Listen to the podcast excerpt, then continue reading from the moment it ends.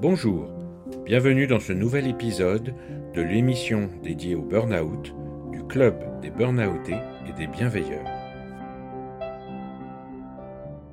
Bonjour Marc.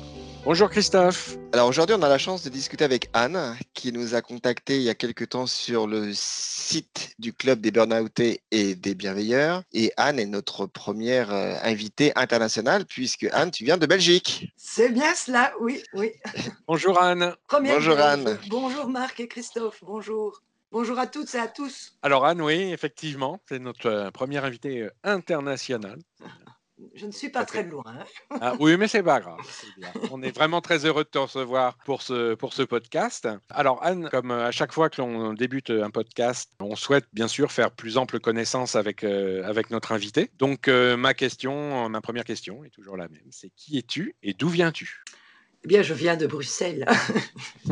Donc, je m'appelle Anne Sanson, j'ai 59 ans, je suis divorcée et mère de deux grands-enfants de 32 et 26 ans qui ne sont plus à la maison du reste, et donc je suis belge. Alors, qui suis-je? Si je dois parler un peu de moi, eh bien, je suis une passionnée, je pense, une enthousiaste, perfectionniste, voire même rigoureuse à certains moments. J'aime découvrir de nouvelles choses, je suis curieuse de tout, en fait. J'aime aussi l'absence de routine. J'adore aussi les contacts humains. Je pense avoir assez bien d'empathie pour les autres. Je suis traductrice de formation et j'ai également un diplôme de gestion de ressources humaines. Professionnellement, j'ai travaillé pendant plus de 25 ans dans des sociétés multinationales, en ayant toujours une fonction globale ou internationale. Et j'ai occupé les 15 premières années une fonction commerciale et les 10 dernières années une fonction dans le département des ressources humaines, toujours au niveau global. Plus particulièrement, je m'occupais de la gestion des expatriés du groupe, plus tard de la gestion du processus, ce qu'on appelle le talent management, processus de gestion de talent au sein du groupe. Début 2016, j'ai fait un burn-out et donc après mon année de burn-out, en 2017, j'ai pris une toute autre direction. J'ai démarré une activité d'indépendante et depuis lors, je suis traductrice. Donc, je suis revenue un peu à mes anciennes amours puisque c'était ma formation. D'accord. Et formatrice en langue française, majoritairement dans des sociétés multinationales. Voilà, ça c'est un peu mon parcours professionnel et qui je suis. Super. Alors, tu as lâché le mot, hein, comme nous, on a ça en commun qu'on a fait des burn-out. Alors, est-ce que tu peux nous parler un petit peu de ton expérience justement de burn-outé ? Eh bien, mon burn-out donc, était début 2016, je me souviens très bien de la date, c'était le 12 février. J'avais pris quelques jours de congé pour un peu me vider la tête. J'étais réellement très fatiguée, exténuée. Et ce jour-là, je me suis réveillée à 8h du matin, ce qui est déjà relativement tard pour moi, enfin, à cette époque-là. Et lorsque j'ai voulu me lever, je n'y suis pas arrivée, tout simplement. Mon corps ne répondait plus, à tel point que sur le moment même, je me suis demandé si je ne faisais pas un AVC. Mais en même temps, cela faisait tellement longtemps que je me sentais fatiguée et que je me levais en ayant l'impression d'être plus fatiguée que la veille, que finalement, j'ai pensé que ça allait passer. Mais par contre, contrairement aux autres jours, où généralement, même en étant fatiguée, je bondissais de mon lit, ce jour-là, il y avait vraiment quelque chose de différent. Et c'est seulement après une dizaine de minutes, après m'être conditionnée en me disant « tu es forte, tu vas y arriver, tu vas voir, tu vas pouvoir te lever », que je me suis finalement levée, mais dans un état totalement inhabituel. Tout était extrêmement lent, j'avais l'impression d'être complètement vide, sans aucune énergie, sans aucun ressort. Et donc, j'ai quand même un petit peu paniqué, j'ai appelé ma fille qui m'a directement dit « allons chez le médecin ». Mon médecin traitant était en vacances, donc je suis allée chez son remplaçant qui, ne me connaissant pas, m'a demandé ce qui se passait. Mais je l'ai regardé, incapable de dire ce qui n'allait pas, et je l'ai vraiment supplié du regard pour qu'il me dise, lui, ce qui n'allait pas. Je n'arrivais pas à mettre des mots, en fait, sur ce qui m'arrivait, sur ma situation. Et puis j'ai fondu en larmes, j'ai vraiment craqué, vraiment aspiré par mes émotions. Je n'ai pas été capable de lui dire un mot de plus. Mmh. Et c'est à ce moment-là que j'ai entendu le burn-out. Ce n'était pas la première fois que j'entendais le mot burn-out, mais bien au contraire, parce que je me suis toujours intéressée, je vais dire, aux phénomènes de société, et travaillant dans les ressources humaines à cette époque-là, tous les articles que je voyais passer, je les lisais, mais j'avais l'impression que cela ne me touchait pas, que je n'étais absolument pas concernée par cette problématique. Et d'ailleurs, je pense que lorsque le médecin m'a donné le diagnostic, je pense qu'au fond de moi-même, je n'étais pas du tout prête à l'entendre. Pour moi, à ce moment-là, c'était probablement un manque de vitamines ou un manque flagrant de sommeil. Et j'étais persuadée que si je me reposais quelques jours, cet état de fatigue allait passer et bon, la vie allait continuer normalement. Il faut savoir aussi que 2 ans auparavant, j'avais passé un test du sommeil, donc j'avais déjà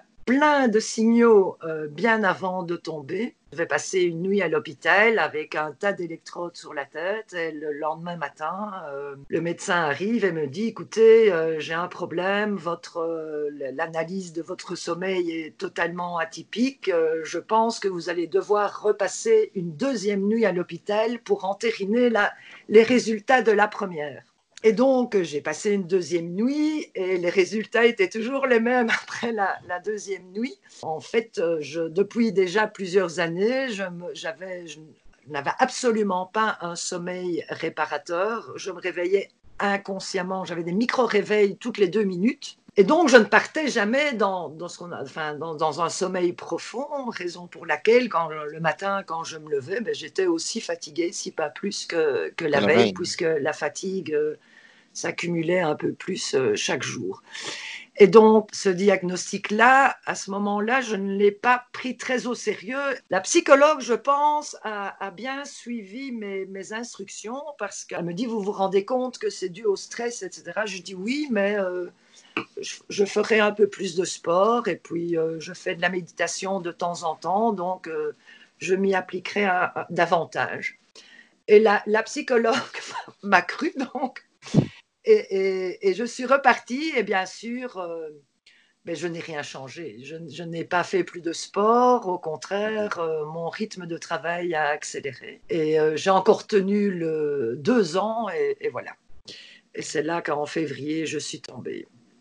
Wow. Donc voilà pour mon expérience de départ de burn-out. Bien que le départ n'était pas le jour où je suis tombée, je pense, mais bien quelques années auparavant. Et à part la fatigue que tu as pu ressentir, est-ce que tu as eu des signaux annonciateurs plus physiques, des douleurs? Je le mentionne dans mon livre. Je dis que j'étais un véritable sapin de Noël, avec une guirlande qui clignotait dans tous les sens. Je n'allais jamais chez le médecin, en fait. J'y allais une fois par an pour faire ma prise de sang et faire un check-up annuel. Mais le médecin ne me voyait jamais. Et l'année qui a précédé ma chute, j'y suis au moins allée une fois par mois. Quand ce n'était pas une chose, c'était l'autre. J'ai des douleurs incroyables dans la nuque. J'avais une épaule pratiquement paralysée. J'avais des douleurs au dos. J'avais des migraines pas possibles. J'avais des problèmes de digestion, d'estomac. Je pense que je clignotais de partout, en fait. J'ai pris cette année-là deux fois une semaine de vacances et je suis partie. Vraiment, c'est sortir de chez moi. Et j'ai réellement pensé à cette époque-là qu'en prenant ces 2 semaines que j'allais récupérer. C'est un peu dans mon caractère de toujours aller jusqu'au bout et bien souvent au-delà de mes limites. Le médecin m'a donné les traitements nécessaires à ce moment-là. Il ne m'a jamais dit « Madame, arrêtez ». Posez-vous pendant un certain temps, vous êtes à la limite. Je travaillais certains jours, 12 heures par jour, certaines semaines du lundi au dimanche soir. Je pense que j'étais consciente de certaines choses, mais comme beaucoup de personnes, j'étais dans le déni. Je pense, parce que je ne veux rien affirmer, mais que les personnes qui sont en pré-burn-out pensent toujours que ça va aller mieux, qu'il y a une porte de sortie et que c'est juste passager. Et puis, quand on a le nez dans le guidon, on a un peu tendance à ne pas trop s'écouter. Et de là, j'irais même jusqu'à dire à ne pas trop se respecter finalement. Et ça se termine par un diagnostic brutal, je vais dire. Et voilà. Et du coup, tu as été arrêtée combien de temps? Mon médecin généraliste, il m'a donné 1 mois. Moi, je me voyais pratiquement retravailler le lundi. Et d'ailleurs, en revenant de chez le médecin, c'était un vendredi. J'ai téléphoné à mon DRH et je lui ai dit, écoute, le médecin m'a donné 1 mois, mais tout au plus, je prendrai 1 semaine et puis je reviendrai. Lorsque je suis rentrée de chez le médecin, c'est comme si j'avais eu un soulagement, comme si toute la pression était retombée. La semaine qui a suivi, j'ai dormi 17 heures par jour et c'est un régime de sommeil qui a duré pendant 6 mois. Sans médicaments, sans rien. Je dormais des nuits de 12-14 heures, je me levais, je vaquais un petit peu à l'une ou l'autre occupation à la maison et puis je me recouchais. Mon corps était en demande, mais d'une manière invraisemblable. Sur les 3 dernières semaines avant de tomber, pour aller au bureau, je dois prendre ce qu'on appelle le RINC à Bruxelles, qui est le périphérique de Bruxelles. Et à 2 reprises, j'ai dû m'arrêter tellement j'avais envie de vomir, mais de vomir de fatigue. Ah ouais. Et les 2 fois, c'est arrivé, ça partait dans tous les sens. Il y avait tout qui dysfonctionnait, en fait, tout. Et j'ai lutté. Je pense que si à l'époque, j'avais eu peut-être quelqu'un dans mon entourage qui m'avait dit, écoute, moi, je suis passée par là, fais attention, tu es à la limite de la chute, peut-être, et encore, je ne suis pas certaine. Même pas sûr. C'est pas sûr. Donc finalement, tu nous as dit au départ tu as été arrêté 1 mois, après tu nous as dit que finalement tu as dormi pendant 6 mois, donc combien de temps tu es resté arrêté en tout? Eh bien en tout, je suis restée de février à fin décembre. J'ai dit ok, physiquement je suis bien, mais il y a le cerveau aussi, donc j'avais complètement perdu, je vais dire, toute faculté de mémorisation, de concentration. J'essayais de lire un article, je lisais 3 lignes et je devais m'y reprendre 3, 4, 5 fois pour lire les 2 lignes suivantes. Et ça aussi, c'était un signe, en fait. 3, 4 ans avant de tomber, j'avais complètement arrêté de lire le soir, alors qu'avant cette période, je lisais facilement 1 livre par semaine. Mon cerveau me donnait aussi des signes à ce moment-là. Donc, pour revenir, je suis allée au début chez le médecin généraliste. À la suite de cela, après avoir téléphoné à mon DRH, j'ai un collègue qui est aussi tombé en burn-out, mais 1 semaine avant moi, je n'étais absolument pas au courant. Lui m'a contacté en me disant, écoute Anne, c'est vraiment important que tu t'entoures de personnes réellement compétentes, spécialisées dans le burn-out. Et lui m'a donné toute une série de noms.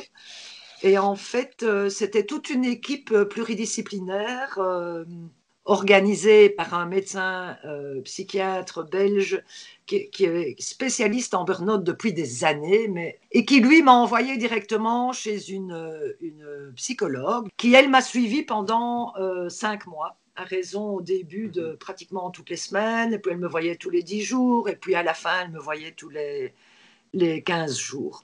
C'est que pour moi, il est vraiment indispensable de s'entourer des bonnes personnes dès le départ. Je pense que le burn-outé a vraiment besoin de comprendre ce qui se passe, il a besoin de mettre des mots sur ce qui lui arrive. Je pense qu'il est vraiment important de faire appel à des gens, à des personnes du corps médical, et des personnes spécialisées.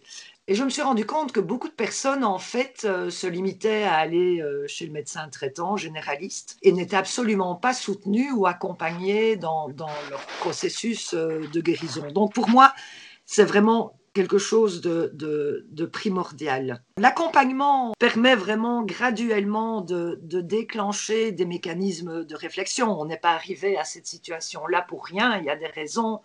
Il y a des causes, et en même temps, cet accompagnement permet aussi de déposer certaines balises, de consolider, je vais dire, certaines informations que l'on intègre petit à petit. Je comprenais très bien que j'allais m'en sortir, que cela allait probablement prendre du temps, que je ne devais rien précipiter et que je devais être patiente et que le temps finalement était mon meilleur allié. Donc je n'ai plus cherché à retourner au travail rapidement. Oui, dire, là maintenant je m'occupe de moi et j'attends d'avancer, je fais des petits pas tous les jours. Et voilà, ça m'a permis d'être patiente. Ça m'a permis aussi de décrypter les causes et les raisons de mon burn-out d'une manière saine et sereine, je dirais. Je pense que c'est également primordial de bien intégrer ce qu'on entend et de bien écouter, être ouvert ou ouverte à tout ce qu'on nous dit, ce qui n'est pas évident. Quand on a fonctionné d'une certaine manière pendant autant d'années, ce n'est pas évident du jour au lendemain d'accepter qu'on peut nous-mêmes avoir des dysfonctionnements. Hein. Voilà. Et justement, alors aujourd'hui, on est en 2020, tu en es où ? Alors aujourd'hui, je vais bien. Je pense que je suis alignée avec ce que je suis. Je pense que je vis la vie qui me correspond vraiment, même si ce n'est pas facile tous les jours, parce que à 56 ans, je me suis lancée comme indépendante, donc c'est pas toujours évident de recommencer à zéro. Mais je me sens libre et sereine. Le burn-out est parsemé d'embûches. Je reste persuadée que c'est une fameuse opportunité, que c'est même une opportunité extraordinaire de remettre les pendules à l'heure et de prendre le temps de se poser, d'apprendre à se découvrir, mais aussi à se redécouvrir, connaître et reconnaître ses pensées, ses émotions, ses valeurs. On apprend aussi, c'est une très belle leçon, on apprend aussi à surmonter ses peurs, on élimine beaucoup de croyances. Je dirais que, pour clôturer, peut-être que c'est finalement le début d'un chemin de croissance infinie. On en sort du burn-out, on en sort en ayant soi-même bien conscience qu'on doit adopter aussi des comportements raisonnables et raisonnés. On en sort et on en sort grandi, je pense. Personnellement, je trouve ça très, très émouvant ce que tu dis, parce que c'est tout à fait ce qu'on ressent avec Marc. Tu nous facilites la tâche parce que tu finis sur 2 notes très très positives. Pour terminer, tu peux peut-être nous dire, parce que tu as parlé plusieurs fois de ton livre, alors on n'est pas là pour faire de la publicité, mais quel est le titre de ton livre ? C'est 15 bons pour sortir du burn-out. En fait, c'est mon témoignage, hein, en toute simplicité et humilité. Je ne peux pas donner de conseils. Mon burn-out n'est pas le burn-out d'une autre personne. Absolument. Et je ne suis ni médecin, ni psychiatre, ni psy. Et à un moment donné, quelqu'un m'a dit « Mais enfin, pourquoi ne le publies-tu pas ?